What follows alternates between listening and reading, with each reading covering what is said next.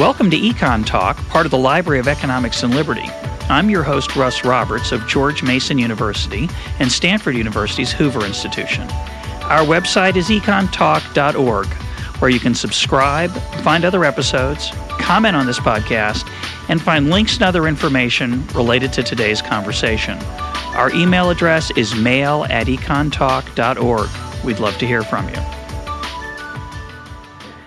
My guest today is Allan Meltzer, the Allan H. Meltzer University Professor of Political Economy at Carnegie Mellon University, an authority on monetary policy and the history of the Federal Reserve. Allan, welcome to Econ Talk. Nice to be with you. Allan, when I was an undergrad and a grad student, uh, which was in the 70s, I was taught that the Fed, Federal Reserve in the United States, controls the money supply via open market operations, the buying and selling of treasury bonds. But for many years, recently, all we hear about is the Fed controlling interest rates. First, explain what the Fed is doing or claiming to do when they talk about interest rate cuts, which they've been doing recently, and what does that mean exactly? The Fed controls a single interest rate, not all interest rates, but one interest rate, a particular rate, the rate at which banks sell reserves to each other. and to some of their customers. They control that rate, and that rate sets or helps to influence other rates in the market, and also to determine how fast banks expand or contract. So the Fed's job, as it sees it, is to set that interest rate so as to maintain uh, reasonable levels of uh, of employment and prices. But w- when they literally cut that rate, is that a posted rate, or did they have to use open market operations to affect it? In principle, they could announce that rate and let the banks make sure that it was that it prevailed. But in practice, they engage in open market operations almost on a daily basis, or often on a daily basis, to make the rate binding. Now, when they say we've decided to cut the rate, uh, you could interpret it to say that they have decided to engage in open market operations. The textbook story that I was told uh, as a as a student uh, 30 years ago, uh, when I interviewed Milton Friedman about this, his claim, and I'd like your comment on it. His claim was, well, they claim that they are manipulating the interest rate, the federal funds rate, but what they're really doing is is acting to control the money supply. I don't think they think of what they're doing that way. Uh, Milton is, of course, right that what they do will affect what the money supply is, but I don't believe that for many years they've actually thought that they were controlling the money supply. They think of themselves as controlling the interest rate, and they take daily operations to uh, maintain the interest rate.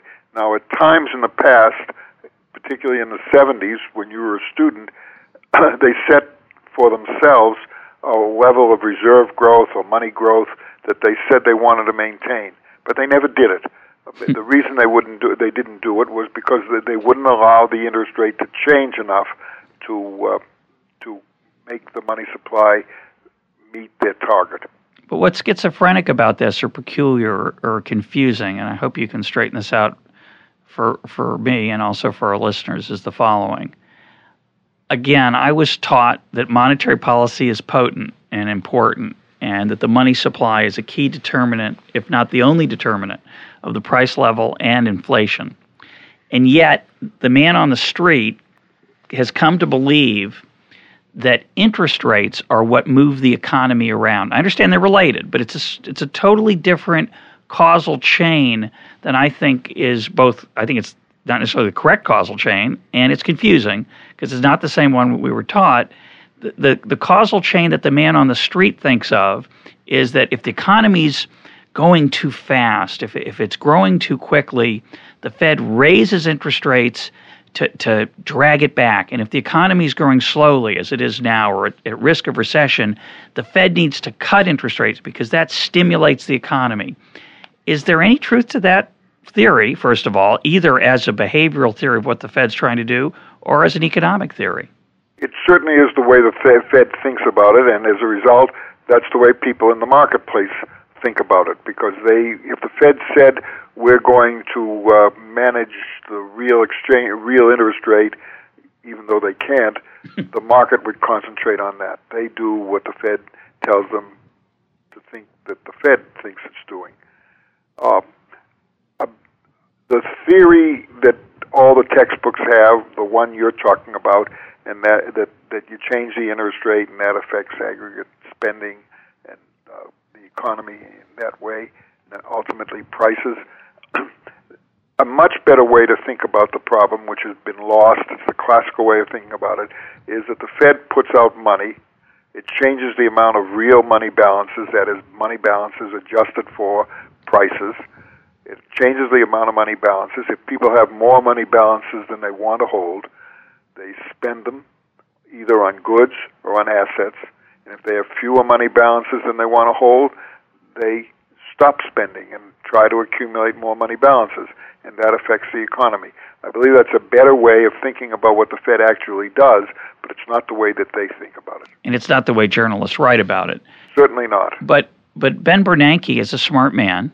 Yes, he is. And he knows and a well-trained economist. He is. He knows both of those stories. Uh, he knows, I think, that the one that is talked about, the common standard idea that interest rates, again, as you pointed out very carefully when I asked you the first question, you really can't talk about interest rates, plural. The Fed really is only controlling this one little thing, this rate at which banks lend to each other to maintain legal requirements uh, of holdings at the Fed. So this one little interest rate somehow now becomes interest rates writ large, and that this argument that the Fed is manipulating interest rates to choke off economic activity or or expand it seems absurd. Ben Bernanke surely knows it's absurd. He surely knows the theory you just explained and that I was taught, and that I'm sure you teach your students is the right way to think about it, and yet he does not do that. He does well, not there are talk two reasons. Why? Uh, first, of course, it is the consensus in all the textbooks. Second, as I've been told many times by senators and congressmen, you talk to me about the money supply and the growth of the money supply, but my constituents write to me about interest rates. They're concerned about interest rates, and historically, I think that's true. And so that's a reason why the Fed, the Fed, we talk about an independent Federal Reserve, but in reading and writing the history of the Federal Reserve, there are very few occasions since the 1930s when the Fed actually practiced independence. There was the Volcker era he was certainly an independent federal central bank governor. But Bernanke is anything but an independent central bank governor. He is being leaned on by the Congress, and he accedes to them. So even though he may worry about inflation, and there are certainly members of his committee who worry about inflation, he's expanding economy or trying to expand the economy. He's trying to respond to the short term pressures instead of thinking ahead and thinking longer term, how do we get a balanced growth path with low inflation and low unemployment? And I, that brings him to the interest rate because that's the thing that people in the market see. The Wall Street people, of course, they're under great pressure. They're they're they're put him under great pressure because they own a lot of bonds and mortgages, and he they believe that if he lowers the federal funds rate, it will lower the price of their mortgages and bonds, and they'll have smaller losses. And so they are on his back all the time to do more, to cut the interest rate that he controls, so that hoping that the rates that they see and own will go down and their profits or losses will become smaller. So, uh, just to clarify, we'll, I hope, come back and talk more about the political role of Fed in a little bit. But the Fed on paper is independent, but of course, all uh, anyone who lives in the Washington area and talks to the press and talks to the Congress is a political animal and has incentives to to respond to that. Correct? Yes, and the Fed. I mean, in reading the uh, minutes of the Fed and watching what they do, the Fed has always been very much afraid of Congress, and it takes someone, took someone with the stamina and and uh, arrogance in a way of Volcker to be able to get around that. But he had the help of the fact from the fact that the public had decided that inflation was the number one economic problem. That's correct. And yeah. they wanted something done about it. So he had the support of the chairman of the principal banking committees, but only for a while. By the summer of 1982, they were facing an election and they were on his back to ease up. And he did not, correct? Well, a little bit. He wouldn't admit that he was doing it, but he did. Uh huh. So uh, they're all political animals.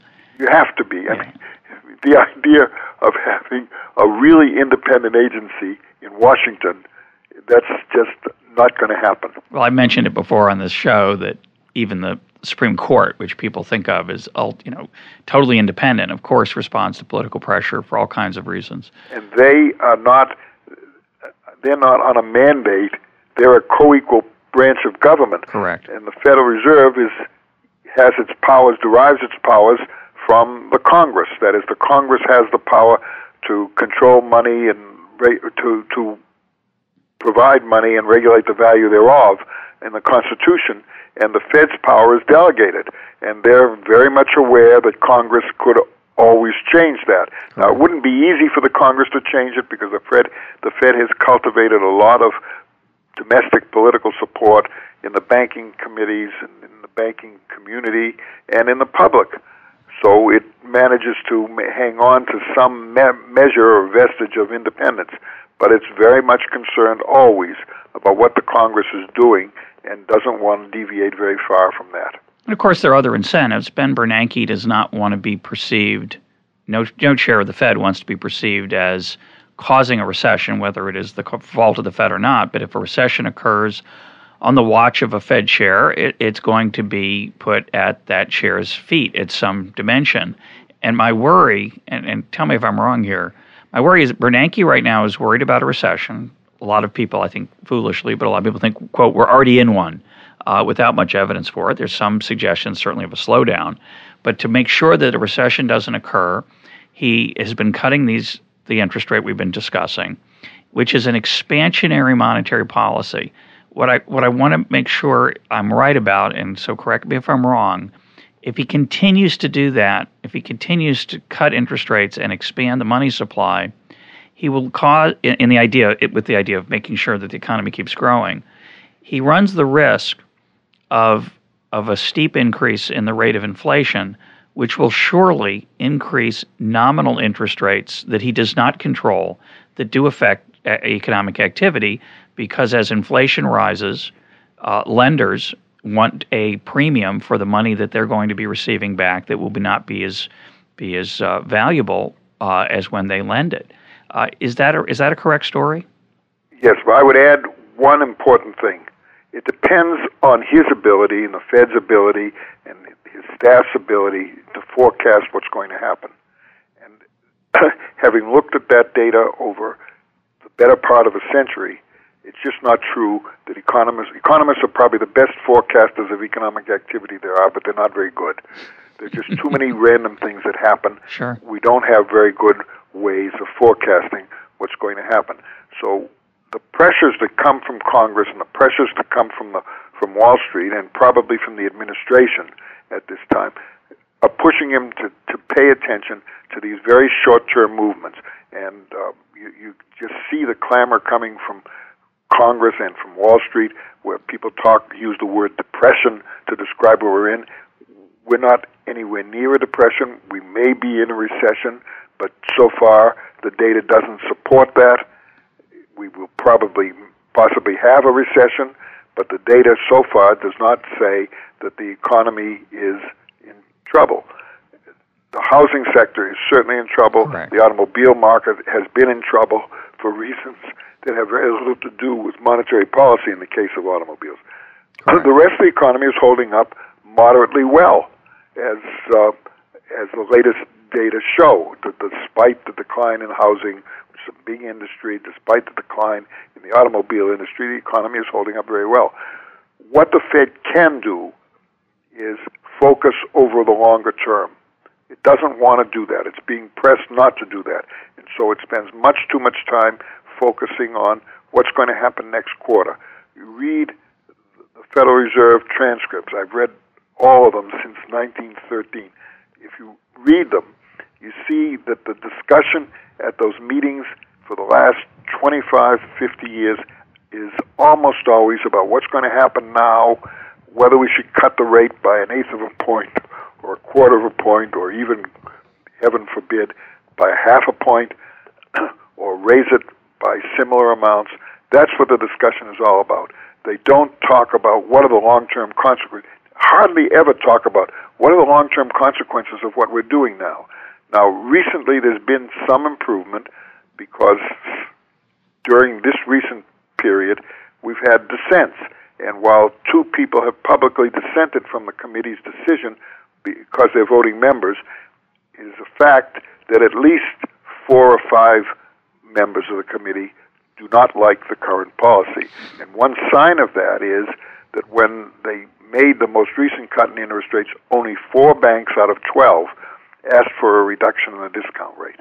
Hmm. That meant that the directors and the managements of those banks are not happy with the inflationary policy that we have now. Okay, well, I, I want to mention that that you are the author of a two-volume history of the Federal Reserve. It's called The History of the Federal Reserve. First volume is out with University of Chicago Press, and the second volume you mentioned um, before we started will ideally be out uh, by the end of this year. Thank you. So you've you've you've done the uh, I won't call it a labor of love. I, I think it's more of a um, Herculean effort of the Augean stables, maybe, of reading through those transcripts of all of the Federal Reserve's open market committee minutes, right? That's what we're talking about. That's right. So here's my puzzle then. You, have suggested that the Fed has been a political animal for its entire uh, creation since 1913. It is uh, inevitably, as you point out, a political uh, response to political forces, has some degree of independence. And yet, I would suggest that, and I, many others would agree, and I think you will too, that the Fed's performance in the last 30 years, maybe longer, is much superior to its performance in its early days. That is, the volatility of prices and inflation, the volatility of the money supply, the underlying thing that, that you and I think are really is what is going on here, has been much better. And as yes. a result, macroeconomic performance in the United States and around the world, as other Feds have done similarly well, has improved. Why? What's different today and in recent decades than, than in the past before that? From 1985 to about 2001, maybe a little bit longer, the Fed followed a much more intermediate term strategy. Volcker for example, concentrated. He changed the big change that Volcker made when he came to the Fed in 1979 was he stopped attention to the short run movements of unemployment. Concentrated on reducing the inflation rate. He could have done it perhaps more efficiently than he did, but he did it. And he deserves, in my mind, great credit for having persevered through two years in following that policy. and he then, having gotten the inflation down to three or four percent, he then maintained a longer term path. He looked ahead, and Greenspan, who followed him, certainly did that. They looked ahead at what the Fed and what their policy would do over a longer term. So they weren't as concerned with the short term ups and downs in the economy. They didn't ignore them, but they also didn't emphasize them as much. Consequently, we had this period which economists now call the Great Moderation. They're back now to being concerned about the day to day or quarter to quarter movements in unemployment and the possibility of a recession. And they're putting great weight on, the, on avoiding the possibility of recession and thinking to themselves, well, we'll take care of the inflation before it becomes a problem. That's exactly what the people of the 1970s said. It never became possible to do that because as soon as they started to lower the, um, the, the inflation rate, unemployment would move up and they would forget about their desire to do something about the inflation. That's how we got the big inflation. And it leads me to say that a country that won't experience a small recession will end up having a big one. Yeah, no, that's that's the obvious risk. But are you suggesting then that the uh, let me put the question in a deeper, uh, a longer historical perspective. If I look at uh, real GDP over the last century. The uh, early part of that of those data are very much more volatile than the last part of the data. That is, the first 50 years of the last hundred are much. The business cycle is much. Uh, the swings are bigger, whereas over the last 50 years, it's a much smoother path. There are recessions now and then. They tend to be dramatically smaller than they have been in the past, in the previous decades. And that started before Volcker. Really, to my a crude, crude look at the data, does suggest it goes back to the 1950s, and that before that, the economy was much more volatile. Do you think that's random, or do you attribute that to the Fed's behavior and improving of, of its policies? Well, there are several parts to that. First, up until 1930, approximately, we were on the gold standard. We didn't always follow the rules exactly, but we're on the gold standard. And the gold standard, as many economists, Fisher, Keynes, Alfred Marshall, pointed out, always told you you had to you, you had to conduct a pro-cyclical policy. When explain gold, explain what that means. Yes, when the gold flowed in, the economy had to expand. When the gold flowed out, economy had to contract. So it put bigger cycles into employment and output.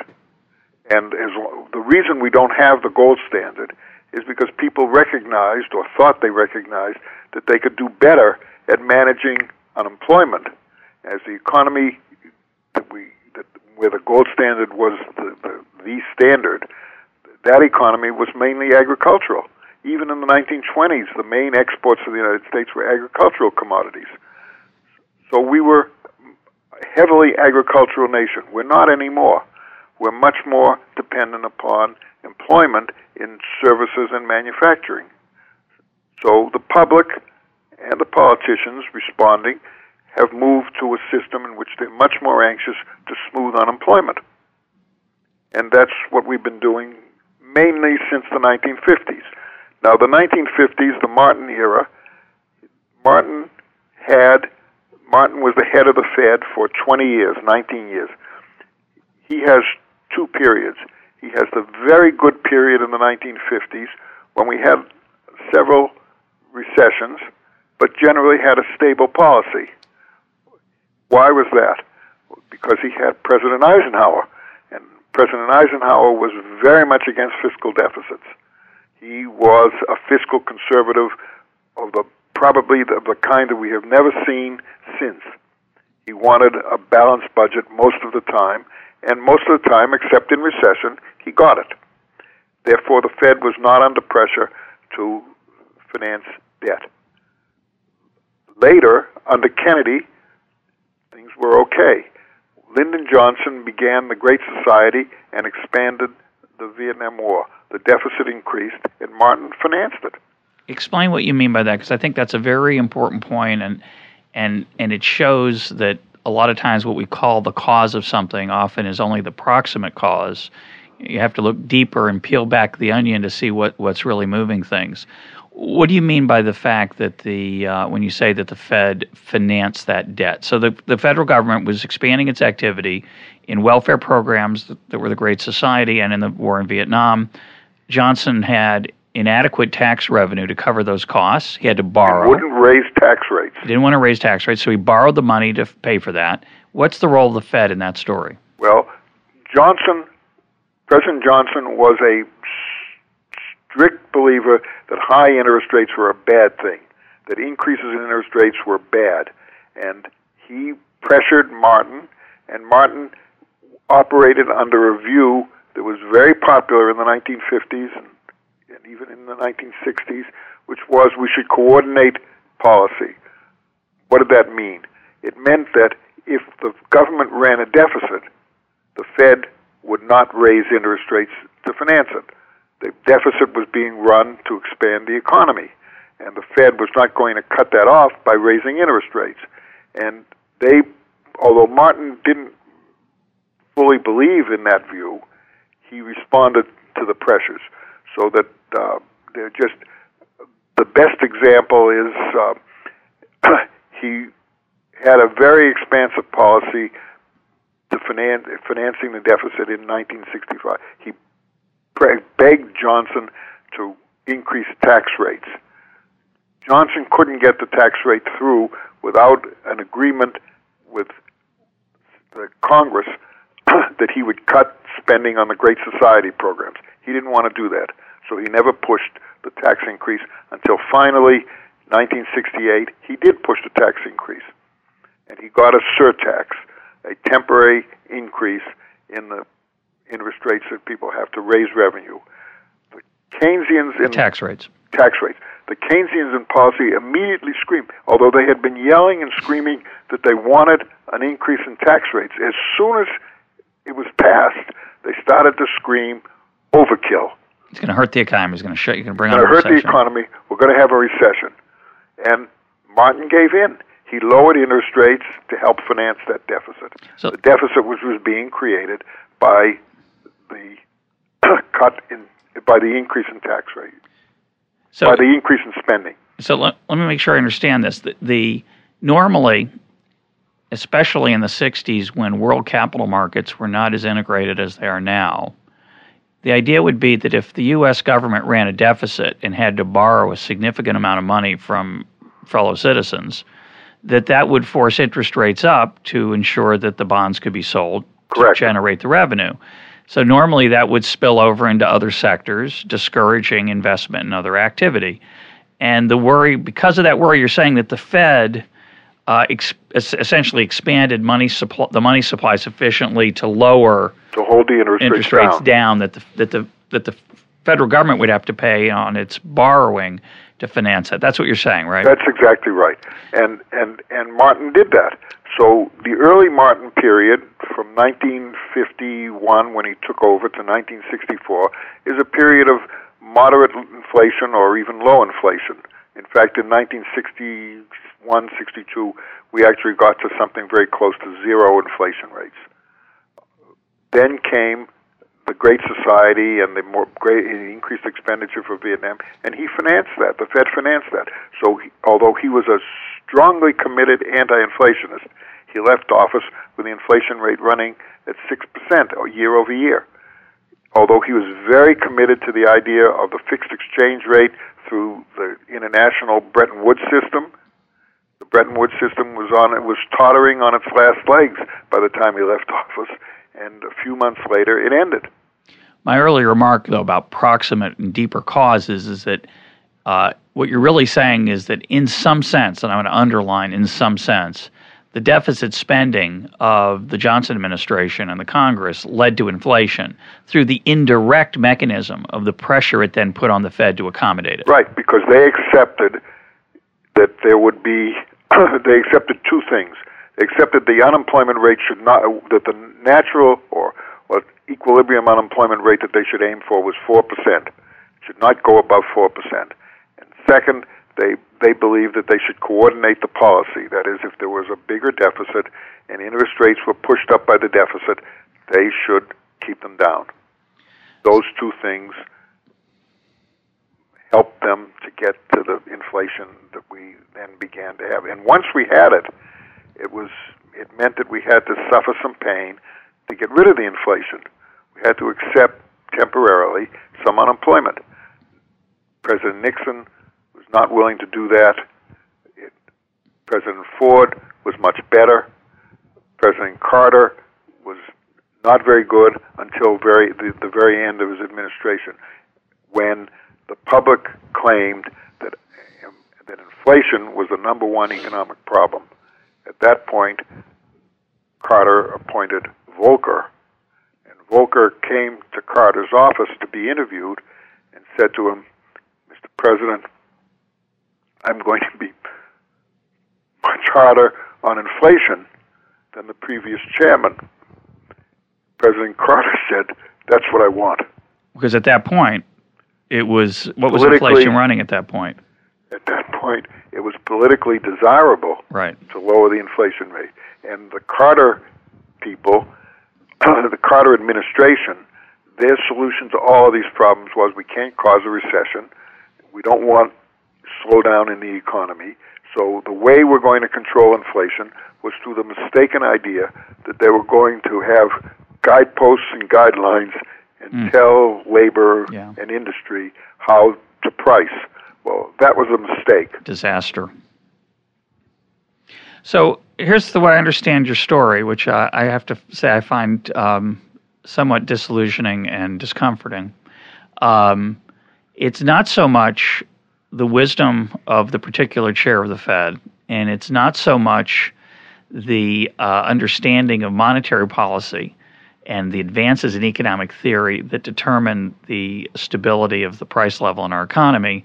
Rather, it's the level of understanding of our president's Congress and the general public that works its way through the political process and pressures these uh, various chairs to behave. Even someone like Martin, who, as you point out, between 51 and say 62 or 64, looks like a, a wonderful um, a hawk on inflation, suddenly changes because of the political winds that are blowing. Yes, he doesn't change his rhetoric, no. but he changes his, his outcome. I would add to that, I would change that in one way. We do learn and research and, and economics does matter. I mean, one of the ways in which it matters is you see that around the world there are many countries now that have inflation targets.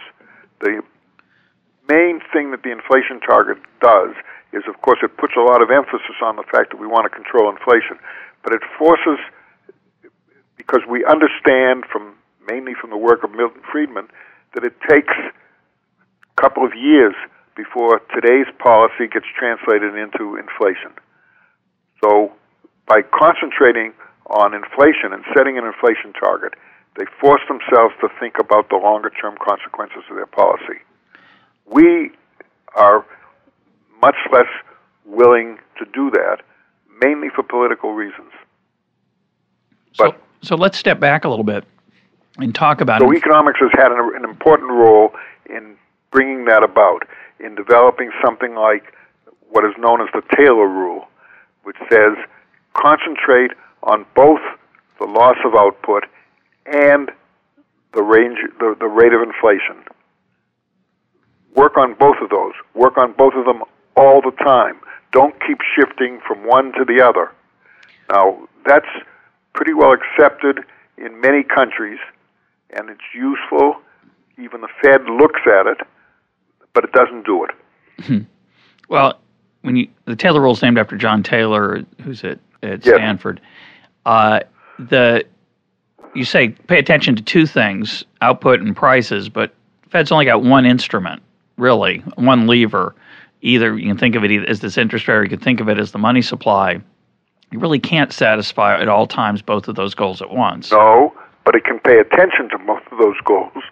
And moderate its policy so that it doesn't suddenly expand in too much in order to hold down the possibility of a recession and then think that it's going to reverse that and concentrate on holding down inflation. What the Taylor rule and much academic research says is concentrate on both of them. Think about the medium term, aim for both of them, and that will get you the kind of stable path that we had in the Volcker Greenspan years. Well, let, us step back a little bit and talk about inflation generally. I think there's a lot of misunderstanding about its impact on um, on our economic activity and our and our standard of living, our lives. A lot of people, I think, are don't fully um, understand the Fed and see it as a dangerous entity that's constantly uh, degrading our um, the value of the dollar through through inflation.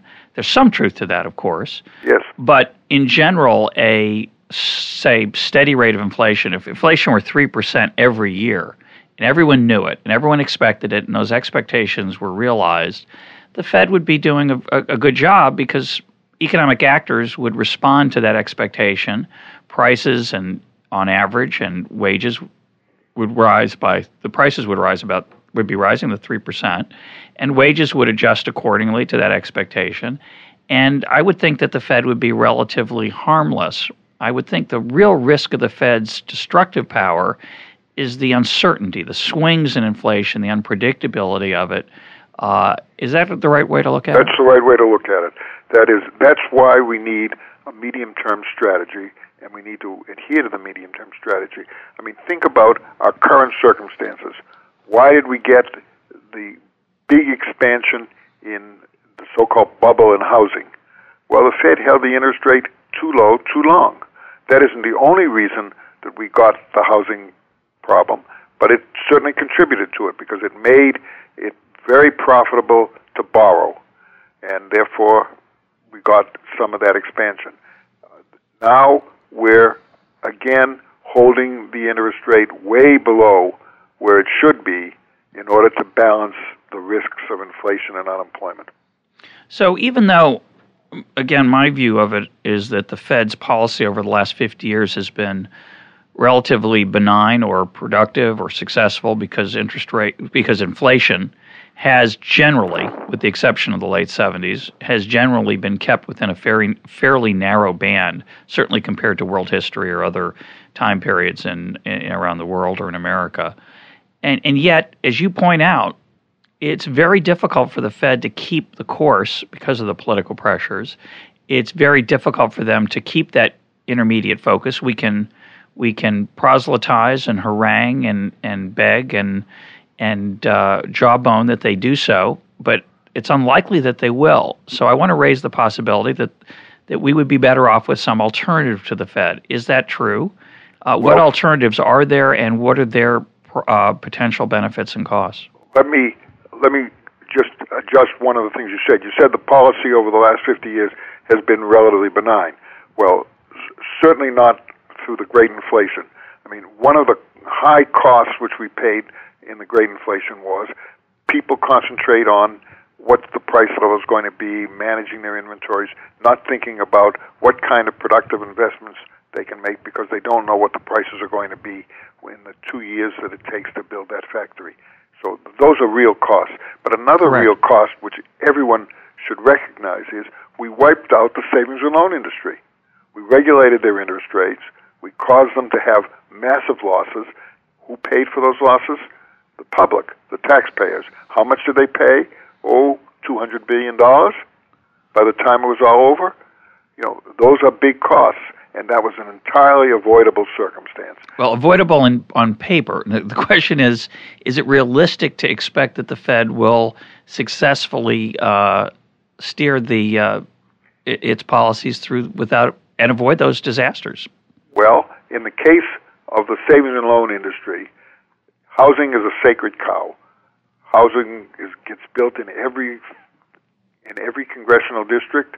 There's nothing that the Congress concerns itself more with in the economy than what's happening to the housing industry.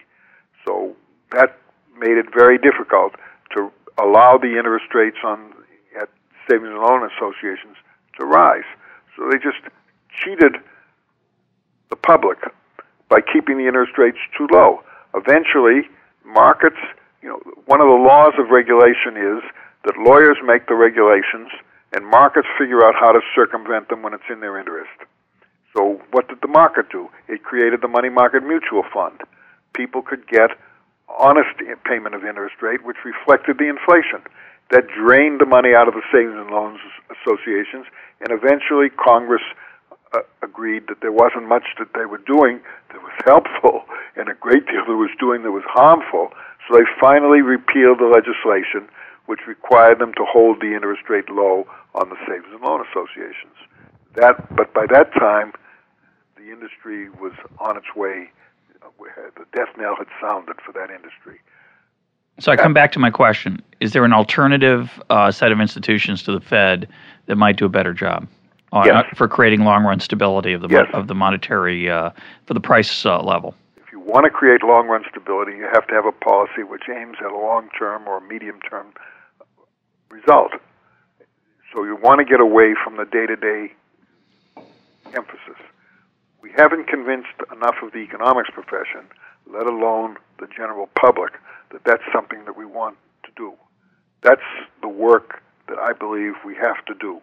We have to convince people, just as they have in Britain and Sweden and Australia and many other countries, we have to convince them to have something like an inflation target. That is something that will drive us toward a medium term strategy.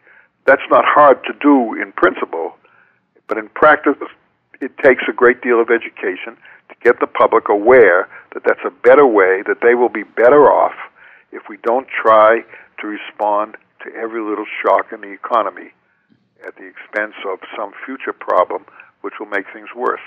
Well, uh, we'd also like our politicians to behave that way, and, and I don't think that's a. If we convince the public, we'll convince the politicians. But short of that, what about returning to a different role of the Fed in institutional terms? Is there any a lot of people suggest we should go back to a gold standard or some alternative to the government's control of the money supply. Is there any possibility of that? Not practically, but is there anything that, to be said for that in its virtues?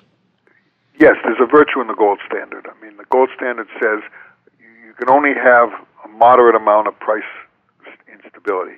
I mean, prices can only rise so much. You begin to lose gold. You have to contract. That's a useful thing. The reason we don't have the gold standard is not because we don't know about the gold standard, it's because we do. What we know about the gold standard is that we have to accept bigger fluctuations in employment and output than we're willing to tolerate politically.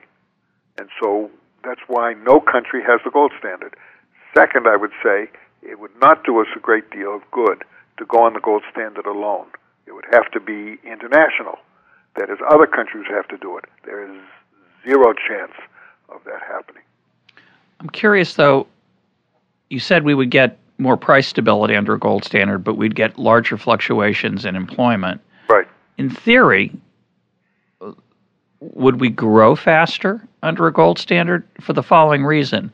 If there was that price stability, would not decision makers in the in the private sector making those investment decisions for the longer run be able to focus on the real variables, not be as focused on the price uncertainty that we talked about earlier.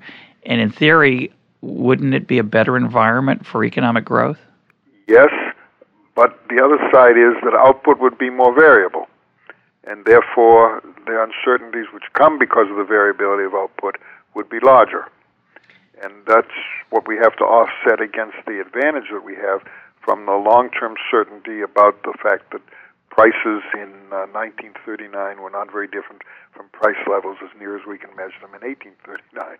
So, so in 1913, when the Fed uh, was was created, was that the main argument that was put forward?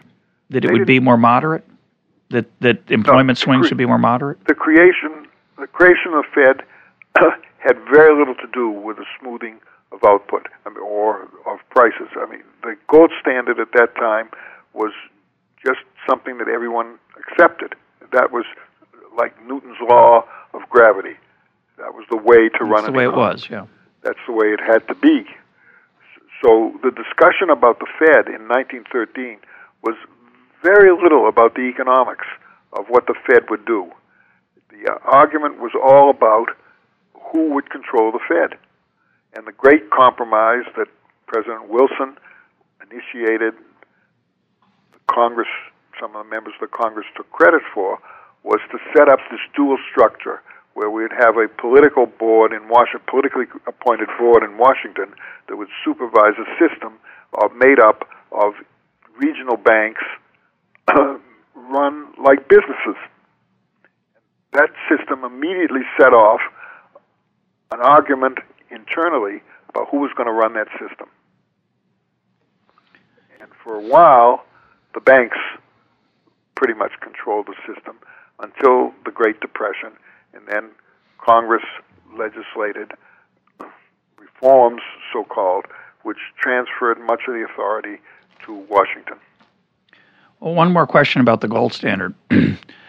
uh, a lot of people, again, I think, who uh, are worried about the Fed and the and and the dollar, somehow think that under a gold standard, the paper money that we use has a real value because it's quote backed by gold, and that the today's world is sort of like a house of cards. Since there's nothing backing it, it could all just collapse at any moment. Is there any truth to that? Yes, there is. I mean, when it was backed by gold, then depending upon the mining of gold and the amount of gold there was, the price level would stay stable, and it did, pretty much. Now, it didn't stay stable from year to year or sometimes even from decade to decade.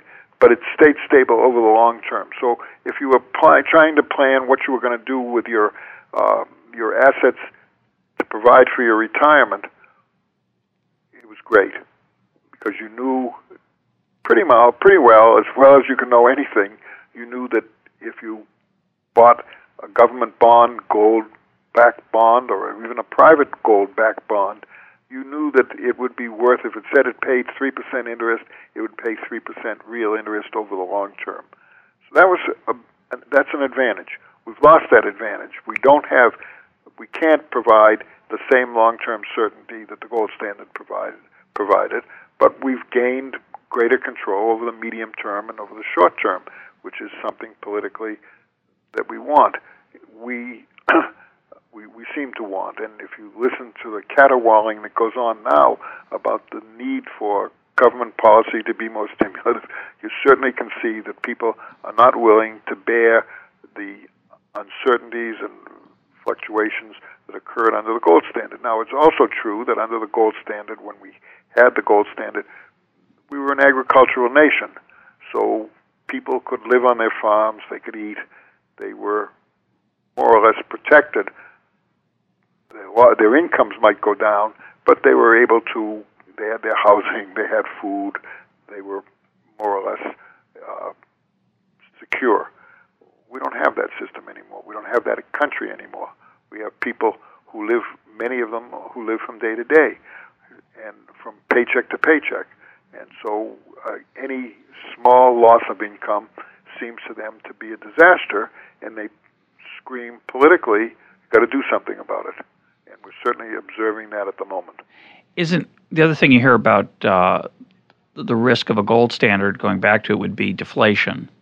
That if the supply of gold was relatively stable, and the economy was becoming more and more productive, the average level of prices would be falling. Would that be anything to worry about? Well, yes, and Irving Fisher, uh, who was one of the great American economists, he developed a system in which he said you can't just keep the price of gold fixed interminably. You want to tie the price of gold to a basket of commodities so that if the price of gold were to fall and force deflation, that wouldn't happen if it's tied to the basket of commodities. Why would that be worrisome? Why would deflation be anything different than a little a mild deflation be anything different than a mild inflation? Well, I'm on the side that a mild deflation is not more serious. And uh, you know, in writing the history of the Federal Reserve, I find seven deflations, seven periods in which prices fell at least a little bit, and sometimes a lot, as in 1921. You can't, and there's one exception to that rule, which I'll come back to. You can't see a difference in the recovery of the economy during the period of mild deflation than you would find in a period without mild deflation. It's you know it's no more painful, maybe less painful than a mild inflation, but certainly no more painful than a mild deflation. Mild so what's inflation. the exception? The exception is the Great Depression. Yes. Why was it an exception? It was an exception because as the deflation proceeded, the money supply cut faster than the prices fell. So the reasonable expectation was they were going to fall further, that the deflation was not going to come to an end, but it was going to continue. And at the same time, the banking system, banks were failing, so people were losing their deposits. There was no deposit insurance to protect them. So the expectation was that the deflation would continue and continue, and it did until we devalued the dollar and gold flowed into the United States because we overvalued the price of gold, and therefore we accumulated enormous amounts of gold. By the end of World War II, we had about 70% of the world's gold stock, and during the 1930s, that expanded the money supply and the economy. By 1936, we had ended the deflation and the economy had gotten back almost to the 1929 level. Then the Fed made another big mistake and ended that recovery. And threw us into another recession, a right. severe recession of 1938. A very severe recession in 1937 38. Mainly caused by what? They got concerned about inflation. They saw the huge accumulation of reserves in the banking system because the gold was coming in so fast and they then decided to sterilize, that is, to stop buying gold. And so you agree with, with Milton's story that their ineptitude was a major. Uh, yes, he emphasizes problem. the increases in the reserve requirements much more than he does the embargo, the, the sterilization of gold. I emphasize much more the sterilization of gold and uh, much less the increase in the reserve requirements. So, to just make a modern, uh, quick uh, aside here, we've been talking about fiscal and monetary policy uh, off and on. Uh, as we're having this conversation, I think the first uh, stimulus checks have just been going have just gone out from Washington that, that are going to save us from a recession. The idea, oh. well, yep, hold your laughter. Uh, the the idea being that somehow if um, if consumers have more money in their pocket, they'll spend it. That will stimulate the economy. The this is a very Keynesian idea that I think is again widely held by the average American and by uh, most journalists that the underlying theory behind the stimulus rebate is is, is basically good. Uh, what do you think is going to happen? Well, the first paper I heard, I think, as a graduate student more than 50 years ago, was Milton Friedman coming around and talking about permanent income theory. The essential point of the permanent income theory is that if you make a temporary and you announce it's going to be a temporary change in tax rates or spending, people will save it. You pay down debt or save it. If you want to get a permanent stimulus, you better make a permanent change. But even a permanent, if the government announced that it was going to uh, cut taxes um, for all Americans by, say, 20%, or my favorite example, just not collect any taxes next year or maybe ever. Uh, that wouldn't stimulate the economy either, uh, because I think people correctly anticipate that um, that money's got to come from somewhere. somewhere. So, without spending cuts, um, what is the meaning of a of a tax cut? Well, we certainly have. We've had this experiment, the one that we're going to run now. We've had this experiment with the 1968 tax surcharge that was a temporary tax surcharge. We had several efforts in the 1970s to have temporary stimulus. President Carter had a $50 rebate that he was going to send to everybody. He uh, the the reaction in the Congress and in the public was very much against it, and he evidently canceled. And he eventually canceled it. President Bush had a temporary payment to people when he first took office, but he coupled it with a permanent tax cut. And the permanent tax cut had more effect, according to the best estimates, than the temporary tax cut. So we've run that experiment, and what we find is we get very most people who get it will save it or pay down debt. Some people who are really tightly constrained may spend it, but spending is not going to do it. I mean, we're a, a country which imports uh, at least 12% of its goods. So if they go out and buy things at Walmart, then the stimulus is going to go to China because they're the ones who are going to get the increased output to supply the goods to Walmart. But That's even but just foolishness. But isn't it also true that that we would expect on the real side of the economy, on the supply side, why would let me let me ask a question a little more thoughtfully. Let me let me rephrase it. What is the difference between the following scenarios? The government prints money. Uh, they take hundred dollar bills and they give them out and they put them in everybody's mailbox. So you wake up in the morning and you say, "Congratulations, we have put a one hundred dollar bill in your mailbox. Please go out and be a patriot and spend it." Second possibility: the government announces that they're cutting taxes. It's not really a tax cut; it's called a rebate. It really seems to me absolutely no different than the spe- than the than the printing of the money uh, in the absence of other corresponding spending cuts. And why would we not expect such tax so-called tax cuts, which don't change real incentives? Wouldn't they have virtually the same impact on on the real side? No, because the first case, I now, if I was in equilibrium before, I had the money balances that I wanted.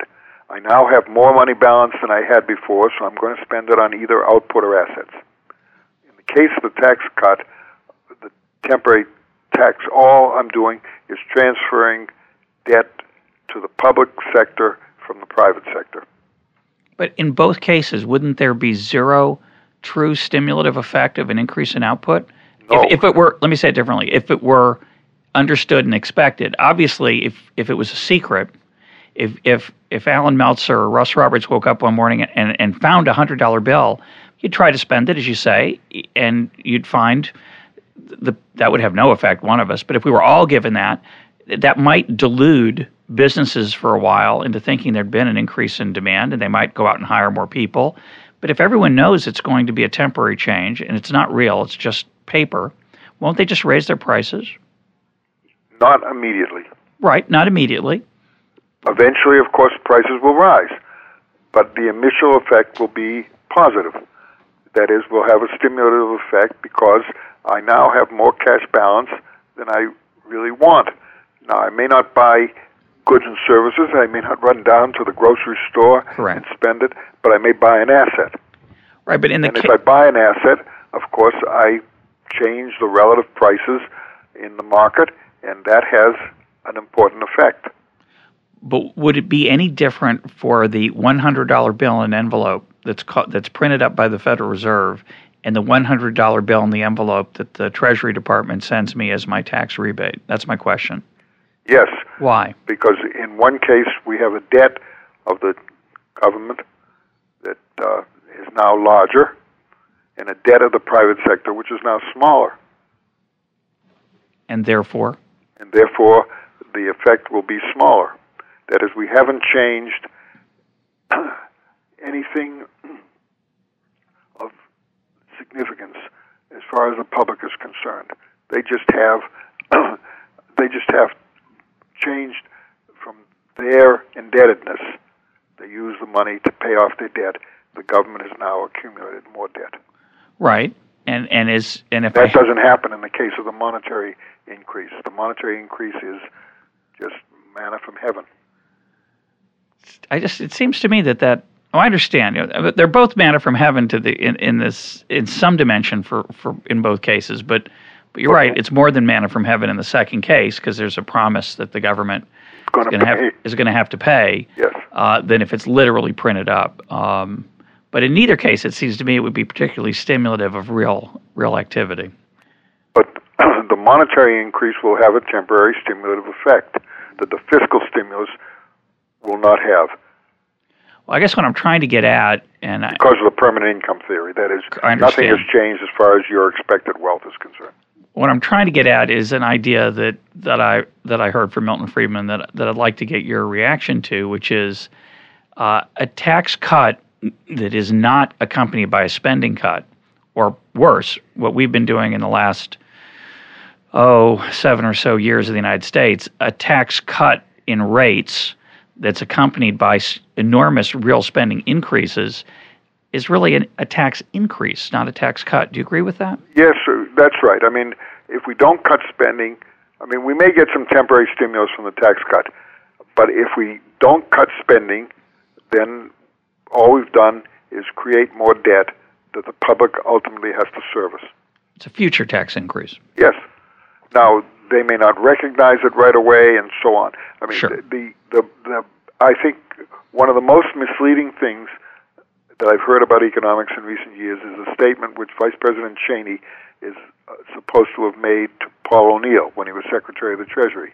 He said, "Reagan, President Reagan showed that deficits don't matter." He should have added, "As long as foreigners buy the debt." Correct. But even at the current, well, But even then, we owe that money, and that's a charge against the public, and some of that charge is now coming home in the form of the depreciation of the dollar.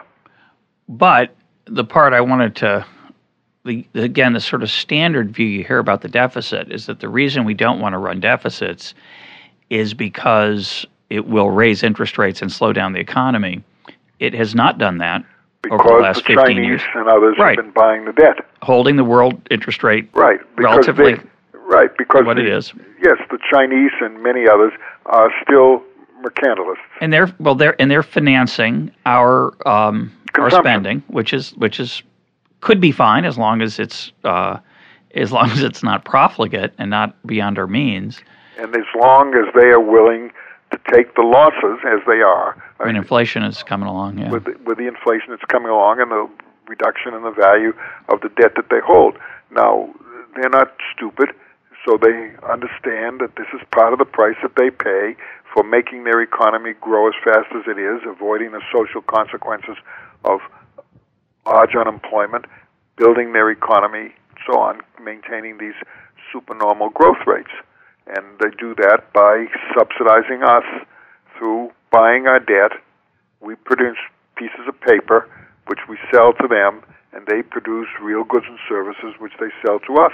Which sounds like a pretty good deal for us. Yeah. As long as it goes on. Right. No. But as my friend and former colleague at AEI, Herb Stein would say, you know, unsustainable trends have to come to an end. Well, let's talk about that. I, I actually wanted to move on to a different topic, but let, us talk about that. Why is it unsustainable? Why is it not possible? Again, there are two issues here. One issue is the U.S. government is living beyond its means. It spends more than it collects. Economy. Well, I'm going to start with the U.S. government, though. Yes. The U.S. government spends more than it takes in in taxes. Yes. And it finances the difference by lend, by borrowing money from mostly, not mostly, but from foreigners and American citizens. Right. Um, again, to quote Milton, Milton would argue that the key issue isn't how the spending is financed, but whether it's a good idea or not. Whether you pay for it with taxes today or taxes tomorrow is not so important. It's whether it's wise to spend to extract that amount of resources from the private sector versus letting people uh, keep it. Yes, if the re- if the government was spending for highly productive uses, then you would say that's a good thing. That's a good thing. So it's a bit of a red herring then. But let's suppose that that the deficit as a percentage of of uh, total spending stay we're talking again about the budget deficit not the trade deficit the budget deficit. The budget deficit stays at its current level in terms of a percentage. It's a very large number but it's not so large because the economy is very large. So as a percentage there's no risk at its current level. Foreigners are not worried that the U.S. government will not honor its promises in the literal sense. They do have a worry that they will be paid back in dollars that are not as valuable. But as long as there's confidence that the that the deficit is fundable in the sense that that we'll be able to honor our promises and pay back the face value of the debt, can we not run that that uh, system for a very, very, very long time? But look what's happening. We have to roll over that debt all the time. That is, the debt right. is not permanent or perpetual. Right. In in the in the sense that the bonds have a terminal date, and the holders can decide not to renew their loan to us. That's correct. Right. Well, why so wouldn't in order they? to in order to get them to do that, we have to make it more attractive to them. or dollar- as attractive. Pardon As- me? Or as attractive. As attractive. attractive. Yeah. And the way in which we're doing that is by depreciating the dollar, making assets and output in the United States cheaper. Well, that's not a plan, is it? It's a consequence. Yeah. So it's not like uh, it's not a strategy. No, but it does remember that when the dollar declines, our wealth declines. In what sense? In the sense that uh, if you were to take a trip to uh, Europe uh, five years ago, you would have found a very different cost of travel than you do now because it costs you much more to travel.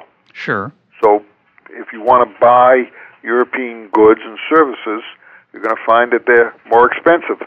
Well, that's holding those prices constant. You know, it's, it, I find it hard to talk about the implications of a falling dollar with holding everything constant because I assume there there are lots of things going on that are changing at the same time, right? Right, but the initial effect has got to be that we are poorer because we have to pay more for the things for the travel that we did.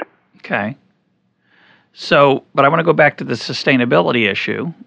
Is it are you suggesting that the cost of sustaining federal budget deficits is that we are going to lose some purchasing power outside the United States via the falling dollar?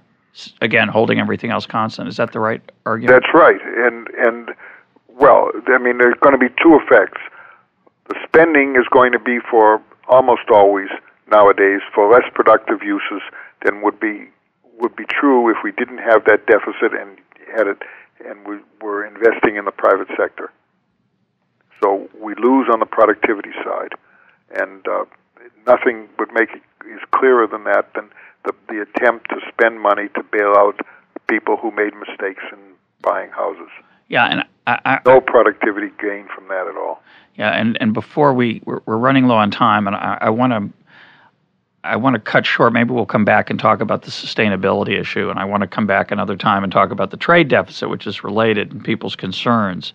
But I don't want to end this conversation without talking about coming back to the Fed and its recent role in the Bear Stearns J.P. Morgan issue. Yes. So I'd like to close with that. Uh, I have lots of other things. Maybe we can talk another time because you've done some very interesting work on the IMF and the World Bank that we'll put a link up to at least, but uh, we don't have time to talk about. But I, I want to hear your thoughts on the Bear Stearns issue because Bernanke's decision to intervene and uh, guarantee a, a, significant portion of Bear Stearns' uh, paper and, and guarantee the their assets, which were of uncertain value, to induce J.P. Morgan to buy uh, uh, Bear Stearns at a very low price that was later changed. Uh, that was an extremely, in my opinion, again, you, are the the authority, so I want your thoughts. That was an extreme expansion of the uh, role of the Fed in our economy, and one that is not particularly transparent and not particularly accountable.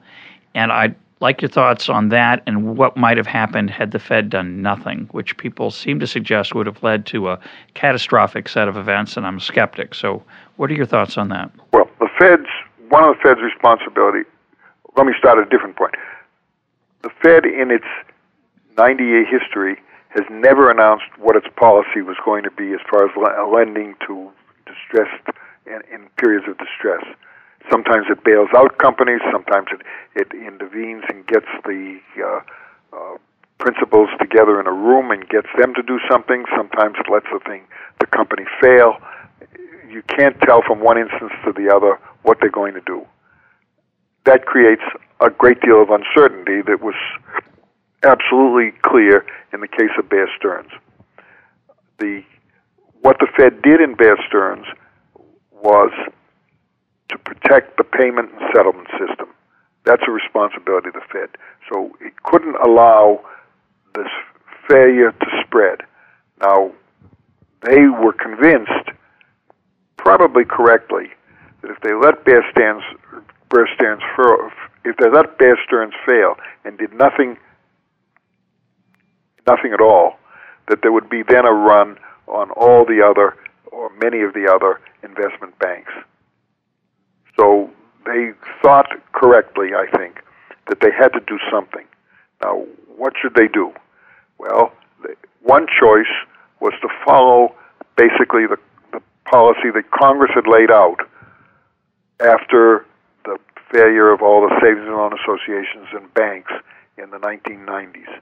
It passed a law called FDICIA, the Federal Deposit Insurance Corporation Improvement Act. And it said let them make them fail. By fail, we mean the equity is wiped out, the stockholders take the loss, and the management loses its jobs. Mm-hmm. That's basically what it did. Yeah, well, that's that's the good news. Yeah. that's pardon me. That was the good news. Bear that Stearns. Was the good news. They didn't now, literally bail them out. They yeah. they just softened the blow a little bit. They just they actually wiped them out. Yeah. Right. I mean, the fact that they got in the end ten dollars a share when the shares had been selling for well over a hundred dollars at an earlier period. You know, if you're if you're a stockholder in the company that does that, you don't feel that you've been bailed out. I understand.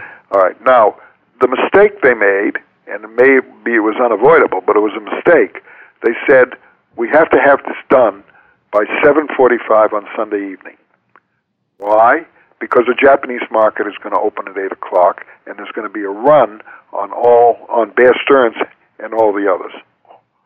So we have to have it done. But to tell a shrewd negotiator like the chairman of Morgan, J.P. Morgan Chase that you have to have a deal by 7:45. Yeah, it does kind is of as much as saying to him, "You dictate the terms." But my understanding was that they wanted, I don't know if this is true, but that they wanted, the, the initial price was $2 a share.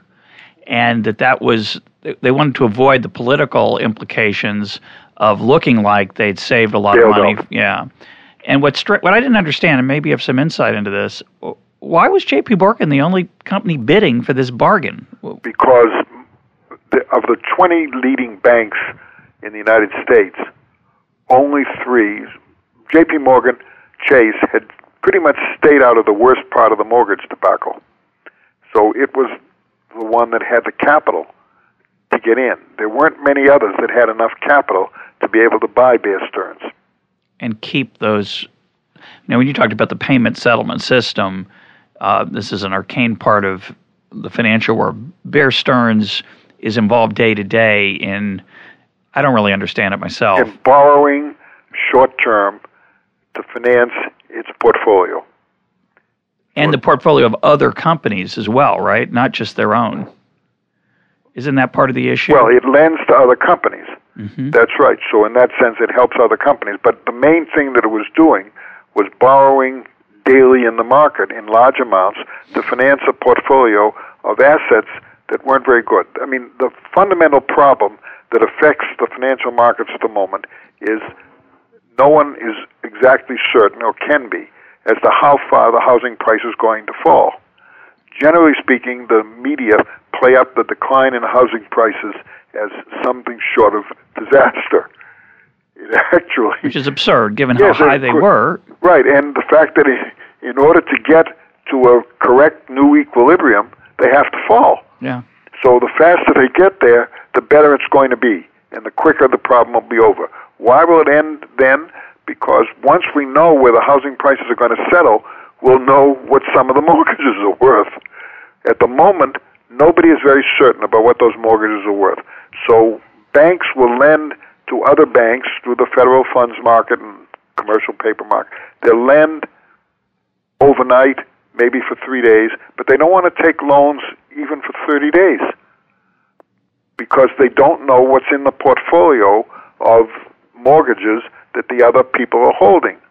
And that's where, so Bear Stearns was forced to finance itself over a very short term to finance a portfolio of uncertain value over over a very short term.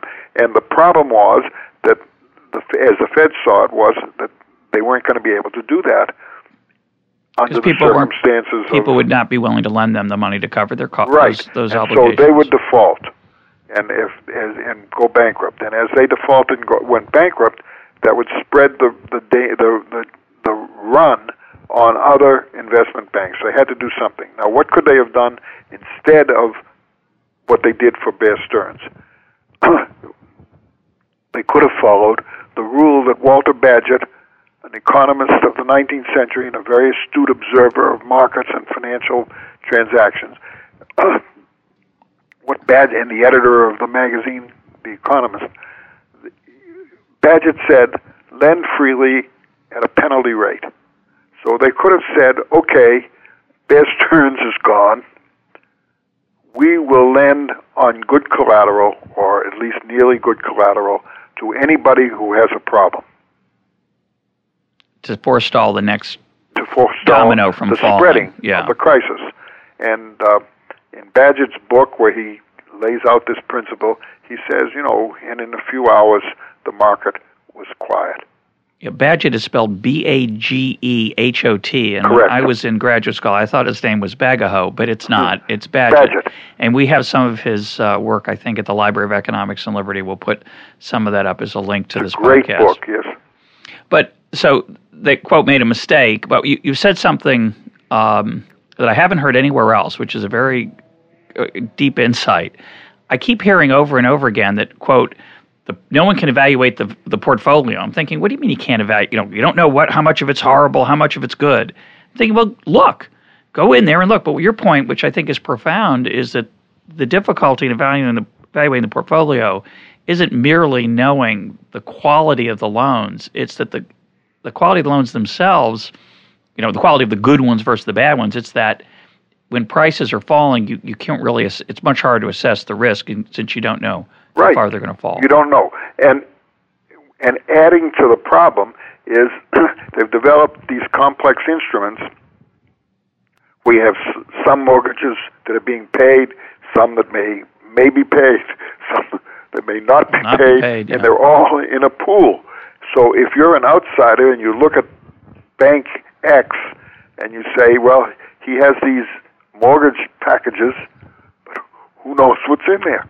And people are walking away from those mortgages, right? Literally because not not because they can't afford to pay them, because it's not it's not economically rational to keep uh, paying your mortgage for a declining asset. Relating again to your point, uh, and so the comfort I'm getting from this conversation is uh, it's a little bit bewildering why so many wise people, and, and I assume many of the people involved in this debacle are wise. Uh, I understand they're greedy, but most people agree, would like more money than less all the time. Sure. Uh, but what you're suggesting is is that this un uh, what was irrational, not irrational, but the gamble people were making is that if housing prices continue to rise, it doesn't matter as much about how junky the portfolio is. Yes. When they fall, it's all that matters, and right. and and you get into a very uh, uncertain world. Right, and you just raised what I think is the fu- a fundamental question.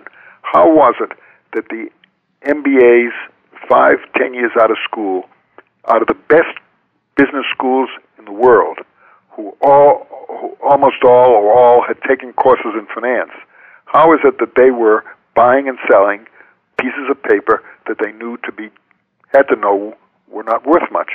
How did they? Why did they do that? The answer is because the incentives are very bad. They make the profit. They're under pressure from their management to make the profit and get a bonus, and they get big bonuses for doing this. The question of that, though, then is, you know, why? I think less about the 10 year out MBA than I do about the CEO of Bear Stearns. Well, who, as you point out, a few months ago, a year or so ago, was worth about a billion, and then suddenly, which is a, large sum of money, and now found his holdings worth about a hundred million, which is still a lot of money, but it's a lot less than a billion. Yes, how indeed. did how did he why did he roll the dice that way? Why did he leave those incentives in place for those MBAs? That's, I think, a very good question, and I don't know the. I don't claim to know the answer. Uh, my guess is that he saw what you described a moment ago: that housing prices could never fall as much as they did, and so he levered his company and took on a lot of bad assets that turned out to be bad. Yeah. Uh, you know, greed.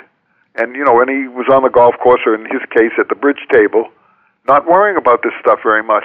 Well, that was a mistake. Yeah, it Um, was. I wonder. You know, I just I wonder how People much People do make mistakes. they do. Uh, I, I wonder if he did ever think that he was quote too big to fail, and and he would get some downside protection. Maybe. I would say that there's a second element here, other than the bad incentives in the market, and that is the governments of the major lending countries, developed countries, got together and they agreed on what is known as the Basel Agreement. The Basel Agreement said to the banks, if you hold risky assets, you have to have more capital. So what did they do? That's a clear case of where the lawyers make a rule hmm. and the market figures out how to circumvent it. What they did was they invented a bunch of instruments which weren't on their balance sheet. Yeah. So they didn't have to hold the additional reserves. That was bad regulation, and that regulation caused a great deal of this problem. Now, there's a contrast because, as you pointed out, the, the, the CEO of Bear Stearns permitted, encouraged, abetted this kind of behavior. The CEO of J.P. Morgan Chase, to a much less extent. So yeah. management mattered. And there's some some return to. And he's got the benefit of buying a good part of the market for certain instruments at a very low price. And there's a little bit of justice in that.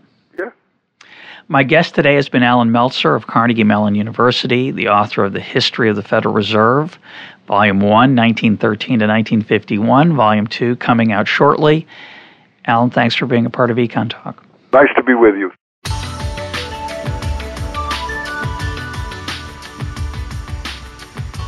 This is Econ Talk, part of the Library of Economics and Liberty.